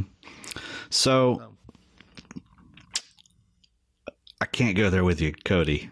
I know, I understand. That was listen. I went real far on that. If it I happens, real far on that. If anything close to it happens, I will better shout be- from the rooftops. I that better be genius. publicly recognized as the new Oracle. But Yes. no, I, I, I, I don't, I don't think he is. I don't think he actually left. I know, I, no one's going to agree with me on that, and I'm cool with it. And again, I'm Yeah. perfectly willing to be perfectly humiliated over it. I And then the ROH thing is definitely even a step beyond that. I will give you credit. The conspiracy adds up.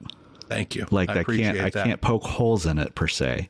And I let me tell you, a big part of this is the fact that he is a new dad. It really is, and the fact that he is now gone.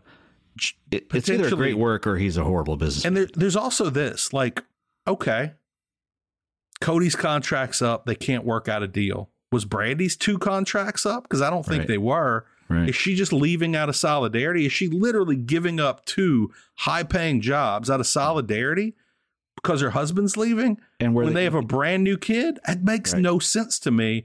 And again, when you add up all these paychecks, like if they're just mm-hmm. two or three hundred thousand dollars per per paycheck, two hundred thousand dollars, this is millions of dollars of money they're giving up mm-hmm. between the two of them. Between the two of them, there's no way When- WWE's matching that. And even if they do, that's the only place that can match it because I don't think Cody wants to leave his daughter behind to go to New Japan because mm. that's the only other company that can give him any kind of real No. salary. He did his he did his 18 months. And is Cody never, that I don't dumb? think he ever wants to do that again. And and and when you talk about okay, let's say they were making a combined, let's go crazy, let's say three million a year combined between the two of them, every deal they had. They've now I bet it had to be more than that though. it probably had to be. They've now potentially gone months with no income. Months. Like this has been going on a month now, um, minimum. And uh, to me, it that just makes no sense. Again, if he would have shown up in WWE or gotten signed by WWE immediately, even if he didn't show up for months, it does make sense. Like I get it. Mm-hmm. I'm just trying to figure out how this decision makes sense for somebody who I know isn't a dumb guy in, in Cody Rhodes. Mm-hmm. Like, how does this make sense for where he is in his life right now if he doesn't have that deal set with WWE? That's, I that's where I keep getting hung up. I, I get hung up on that. I, I, ju- I just, I buy more into Cody Rhodes being so um, Self assured. self assured that Like he got himself. himself. into a bad shape, bad place. Um, otherwise, this is the the best work in history. Yeah, that's no. It listen. That's what I want everybody to understand. I don't think this is just a normal work that happens all the time. If this does turn out to be a work, it's legitimately the best work in history. It's that and Brian Pillman getting getting Eric Bischoff to give him a legitimate release to claim he's been released. that's and the current champ. Yeah, Yeah, that's the champ, and this would be the only thing that's ever been done that would come close. And again, I think these are the two guys who would do it, and I'm probably wrong. I'm probably wrong, but man, like, well, I think it's in the realm of possibility. the end and the end result could be the same, even Yeah. even if it wasn't the plan from the beginning. That's even, true. Even if there was a, you know, uh, I'm going to leave. I'm going to do this. uh, You Yeah. know, um, maybe this isn't the best deal. Hey, if you come back, you know, let's Mm-hmm. work together on this kind of thing. Yeah, it it uh, it's it seems it none of it adds up, no matter which No. way you look at it. And one last thing I want to throw out here. One last thing on this Mm-hmm. is um if ROH does to become WWE's or sorry, AEW's NXT, which currently NXT is currently AEW's Uh-huh. Right. NXT. Yeah, if it does become that, William Regal, potentially Samoa Joe, yeah. man, you've got everybody you need to run a company, Mhm. to develop talent. You've got everybody. Clearly, Dustin Rhodes is doing some work with QT Marshall, Mhm. the Nightmare Factory, with with the products they've been putting out. You got everything you need right now to to make that happen. Like it's already you already have the people. Mhm. So I do I'm like the idea of them building a developmental brand, if not a full promotion. Yeah, and that's the thing is even even if it's not a TV product, even if they Mm-hmm. continue it just the way it was, basically a DVD company. Mm-hmm. I mean, AEW is just a T-shirt company, so why not have a DVD Right. company as well? I mean, it was successful. It was a model that worked Yeah. for a lot of years until AEW took all the talent, and now they Right. they'll have access to a lot of that talent. Yeah. I mean, when ROH was at their peak, their stars were Adam Cole, Mm-hmm. the Young Bucks, Hangman Page, Bryan Danielson, Bryan Danielson. Uh, before that, yeah, yeah, in the early days, Bryan Danielson. uh, and uh, Claudio. but, like when they were making their most money, when everyone thought, oh, they're really going to Yeah. break through, it was Cody, the Bucks, yeah, Hangman Page, and Adam Cole. yeah, uh, were the top stars, and uh, you know AJ Styles would come through every once in a while, but uh, yeah, and so it, it I, I now go ahead. Now that they have all in back they have they own all in do you think all in could become the fifth pay-per-view per year for aew maybe bookend with all in all out? I well not bookend but you get what i'm saying. Right. every six months one of them I don't know about a full pay per view, but I could see them making like the go home show to All Out, and if they keep doing All Out in Chicago, I could see them mm-hmm. doing like All In on Saturday night, It's a good idea. like Yeah. like a Saturday night Sunday, and just keep working on that as a destination Right. uh, program. Now, one of the things that I don't want to get lost in the shuffle because we have, I mean, this is a big show, Kevin. Like we, we're Right. talking about a pay per view that we just watched, the purchase of ROH, the Cody Rhodes, God knows what's going on there. Right? Um, I, I want to talk about the match on Rampage. I want to talk about yeah. the three way like that. The, the who? Okay, Sammy Guevara, Darby Allin, Andrade El Idolo. Yeah. Again, I watched the, I watched that that show Sunday morning. I always watch Saturday or Sunday, and, and I'd heard it was good, but man, was that thing good! That was a fantastic match. I think it had to be match of the week for me before the pay per view. It might still be match of the week for me when I go back. I don't know. I, It's it's the thing is it's worth it's part of the conversation and Yeah. that's important. Like it was so good. We're still thinking about that. And for me, I watched them all the same day and I agree with you. I think it's I think it's in the discussion. And that's a big deal for a Rampage match. It Especially the first match on Rampage. I had a thought when I was watching because the when I when I was watching it, I thought, oh my gosh, why wasn't this on the pay per view? This should have Yeah. been on the pay per view instead of that uh, trios tornado match. Yeah. that was before Yeah. I saw the trios tornado match, and it was Which awesome. It was- surprisingly it was, perfect good. for what it Didn't was, expect it. uh, especially where it was placed. Yeah. But so I I wouldn't say that now, but as I had that thought, I thought, you know what? I kind of really like the idea of the weeks of pay per views being like championship week Yeah. and the TBS title gets defended on Dynamite Mm-hmm. the Wednesday before a pay per view, and the TNT gets title gets defended on Friday before the pay per view. I it like would kind of spread it out where you don't have too many title matches on the pay per view. Mm-hmm. It does occasionally keep it from And I like know- that Sammy was the one guy not defending his title in the pay per view, so they had him defend it the day, be- the two days before, right. and I love that. I like them. I like the idea of them spreading it out, and it would also uh, it would also kind of appeal to what we were talking about at the beginning, which is. Uh, you know the show's just being too loaded, and they're just you know like we said, it's the all-you-can-eat buffet, and they just won't Yeah. let you stop eating until you, Yeah. Which, by the way, I wanted to tell you because I'm going to tie this in. Um, Texas de Brazil. Yeah. Most like Texas de Brazil, you've got a little card. One Right. side's green, one one side's red. When you turn it to the red side, they don't bring you food anymore. In ah. theory, for most yeah. people, they don't bring the food. They look at me, Kevin. Every time I've been to Texas de Brazil, Yeah. they keep it coming. They're coming to the table. and like, this guy, this guy doesn't know what he's doing. He clearly doesn't know how this works. That's on red, and that's how I feel like AEW is. Like whether I want Right. more food or not, it's No, going it's- down my throat, and You're I'm gonna be. I look. I'm, I'm a man. I'm a large man. I can take it.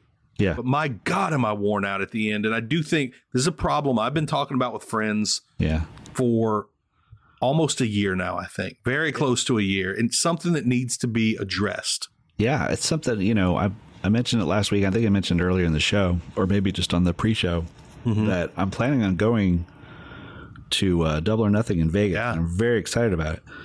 Um, and when my wife and I were planning the trip, she agreed. Like she'll go to her first ever wrestling show, which is super Mm-hmm. exciting and shows that she loves me dearly, even though she hates wrestling. Right. But uh, you know, we had an option of when to plan the trip, and I was like, well, I know I, I've got to go to Double or Nothing, right? That, Yeah. For me, that's not an option. For her, I kind of wish we were going to the live Rampage Oh yeah. because I would kind of rather her experience be, you know, a nice three hour show Mm-hmm. with like a 2.0 match and, you know, some dark and elevation and, you know, some, you know, Dante Martin jumping Yeah. through the air and then like a really great main event with like, you know, probably less chance of, you know, of barbed tax. wire, Less chance tax, of some tax. tax yeah. and the hoochie and all that. yeah. And Hoochie tax. because oh, I was watching tonight and I was sitting there. You're you know, thinking, I what was if thinking this was the, show? What would what would we watching this live in the theater? You know, in in the in event, and I'm like, man, five hours for someone who's never been to a wrestling show and doesn't even like it. That's going to test our marriage. It's going to be a lot. and and then like uh, just being here at home. Mm-hmm. Uh, with the wife and kids around the house, I was very self conscious about that dog collar match, Mm-hmm. and even the Moxley, you know, because it was like, oh, I just like I said, I'm resensitized to This is it. going to change the way they view me as a person. Right. Like they said, why do you, what, what is it that you like about this? You know, Yeah. was this this, this streak that we thought you were a nice man? you know, and I'm like, hey, listen to this Bryan Danielson interview because he's a nice guy too, but he loves the violence. He loves the violence. The like, okay, this is going to probably alienate some people, but I was a Nick at Night kid growing up, and I'll I remember the first night that Nickelodeon became Nick at Night after like six p.m. And I was there, I was watching, there was an old show that hardly anybody's ever heard of called Car Fifty Four. Where are you? Yeah, I remember that. And there was an episode of Car 54, Where Are You? where these people came to Officers Toody and Muldoon, the stars of the show. And basically, this this nice man, this sweet, wonderful human being who's a hairdresser, had been boxing. And they wanted him to stop boxing because he got so violent. And so Toody and Muldoon try and help, and they set him up with like a pro boxer, and he kills the guy. Then they set him up with this other pro boxer, and he kills the guy. And then they, for what like they they basically talk him in to to quitting boxing. And the next thing you know, they're back at his hair salon, and he is just being mean to the women, berating them. And you realize the whole reason he's such a nice guy is he got the violence out of his system in the ring. Oh yeah, this is after they set him up, and they they basically set up like um Sugar Ray Robinson in an old man costume to beat him up. And then they had to convince him to get back in the ring so he'd quit berating the old women. And I think it's probably a similar thing maybe with you, Kevin. You got to get it out of your system. Yeah. You got to have the blood feuds. Right. Keep such an even keel throughout the rest of the week. That's, I think I've learned a lot about myself tonight. And that, ladies and gentlemen, that is your weekly Car 54 story. Tune in next week for more. Yeah. Um, let's see. Well, th- this was a good this was a good week of wrestling in general on TV. Mm-hmm. Um, do we have the rest of the matches listed? I don't think we do. I don't think I copied them in. Well, there was a lot going on. There was so much going on this week. Yeah, mostly what I remember from last week is that last go home segment Yeah. with Punk. Yeah, you know what? And We don't would- we yeah. don't need to go over it all. We we talked about the best match of the week on free TV. Mm-hmm. I don't even think we really need to do should have been on Dynamite this week. There's like ROH, Cody, Revolution. Those are the big stories. Uh, one thing we can get back to though is um, where we think we're we're going moving forward. That's something we talked about with uh, with Jeff and Paul. And I, I'm kind of with Jeff, and I don't think we need to know going in. That's something to think about laying in bed at night and getting ready for Dynamite on Wednesday. But uh, that is interesting, is where we're going to go from here. Um, with the titles, no clue on Adam Page, no clue what's next for that. Yeah, no clue with any of them really because Like maybe Thunder, like I do think the Thunder Rosa thing will get extended into San Antonio. yeah, Um, and I think AEW would. I think they. I think they would change the title on free TV. I think they've done it a number of times with I different think they belts, and I think I- they're planning yeah. on it. it's a shame that they didn't make the.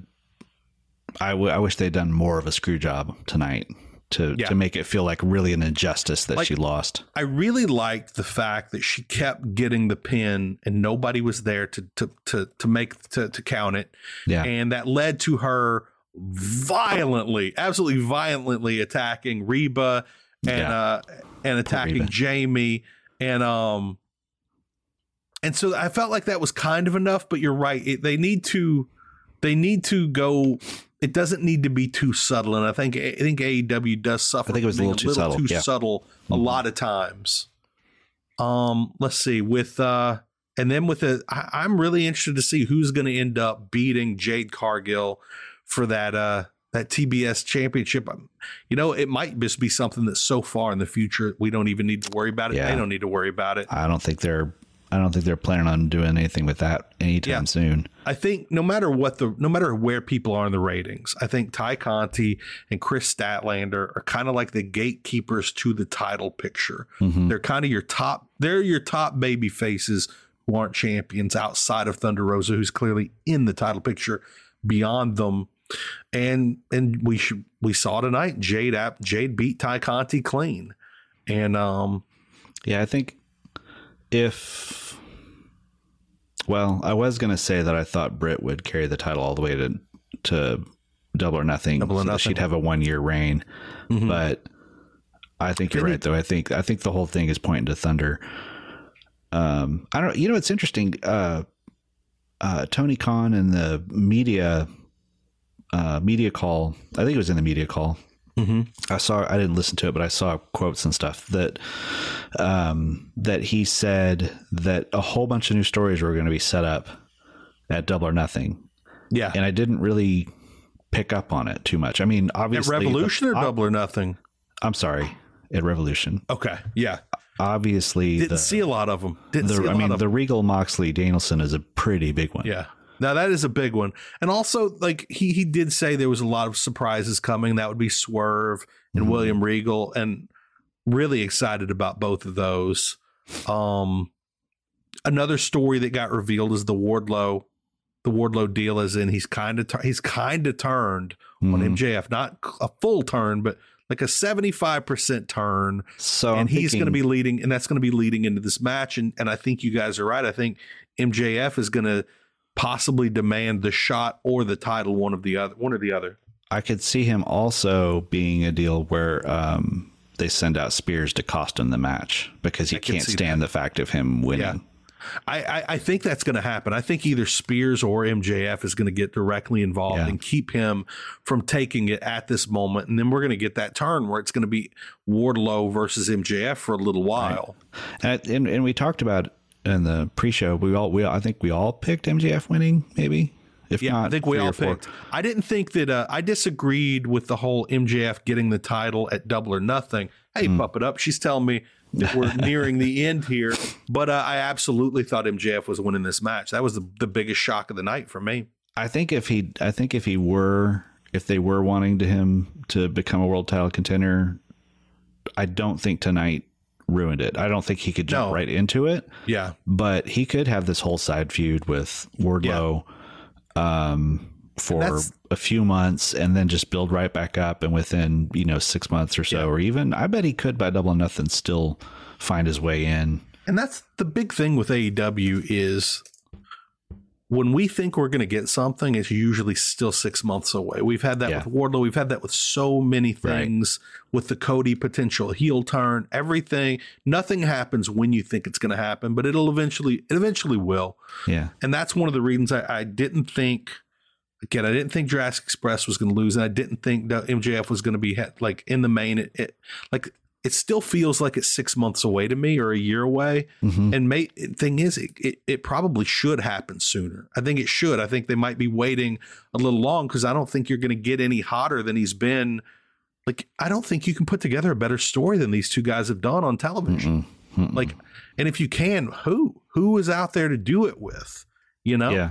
and I don't know. They could. But I, don't know if they're going to keep going with Punk in them because that was a pretty good blow off. And Yeah, uh, I think in the pre-show they talked about like where uh, I think Jeff asked like you know where could they go once you've done a dog collar match like where could they go Yeah. and the only answer I could think of was an I quit match because they because they've had so much in the story about you quit on me right. that that I'm going to make you quit again um, but they were kind of doing I quit spots in the dog collar match with Yeah. the microphone and everything I mean they were doing Yeah. straight out of Flair Funk Yeah, absolutely. Um, it's I'm excited to see where we're gonna go from this. Um,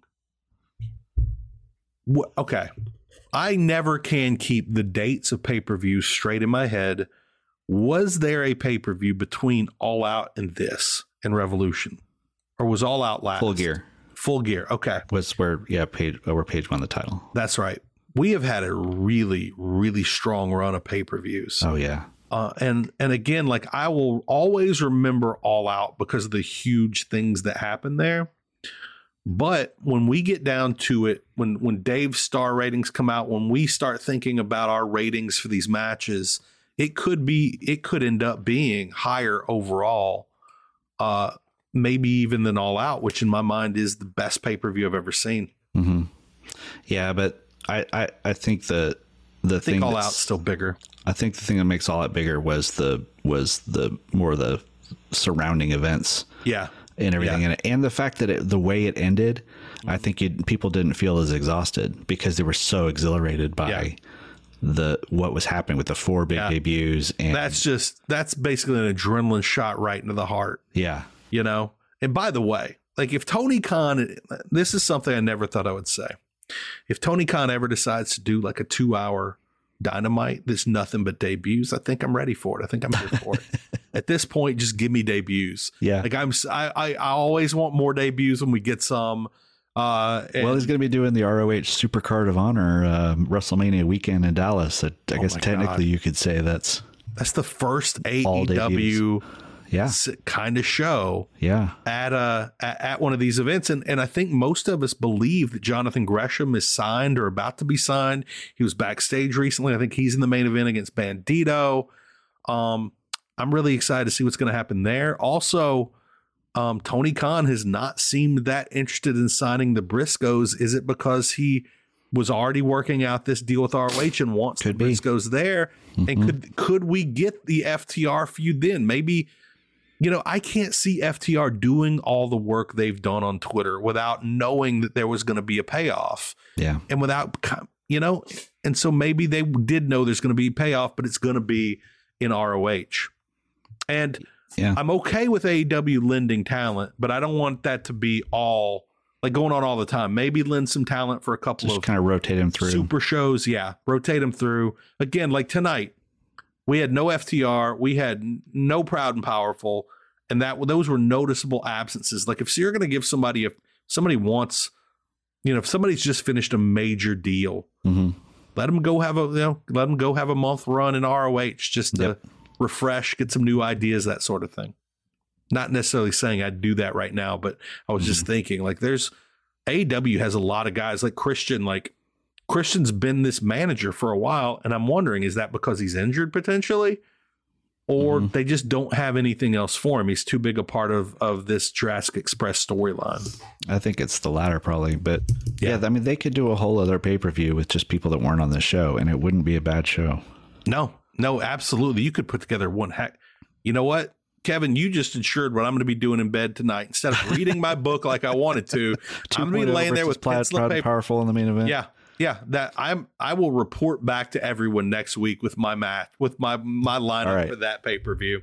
Can I include Danhausen since he only cursed someone? Yes. Okay, I appreciate that. So, anything else you want to hit before we wrap it up? We're an hour and 43 think so. minutes in. Man, this, This- was a day. this was this has been a heck of a day. This is my AEW Sunday, and I've loved every second of it. Uh, so listen, everybody. I think this show is coming out tonight, so we need to wrap it up. Thank you for joining in. Thank you for listening. Make sure and check out the Dynamite Show every Wednesday. Um, I think we're going to be back with video next week because I figured out a big technical problem I've been fighting with. Can't wait to talk to y'all all next Monday. Have a great night, everyone, and uh, hopefully we're gonna have we're gonna find out what's next for all these AEW champions this Wednesday. Enjoy all your favorite sports like never before at BetMGM. Sign up using code Buckeye and receive up to $1,500 back in bonus bets if you don't win your first bet. When you register with BetMGM, you'll get instant access to a variety of parlay selection features, live betting options, and the best daily promotions in the business. And with BetMGM at your fingertips, every play and every game matters more than ever. Place your money line prop, or parlay bets with the king of sportsbooks today. Sign up using code Buckeye and receive up to $1,500 back in bonus bets if you don't win your first bet. BetMGM and GameSense remind you to play responsibly. 21 plus and present in Ohio, subject to eligibility requirements. Rewards are non withdrawable bonus bets that expire in seven days. Gambling problem? Call 1 800 Gambler in partnership with MGM Northfield Park.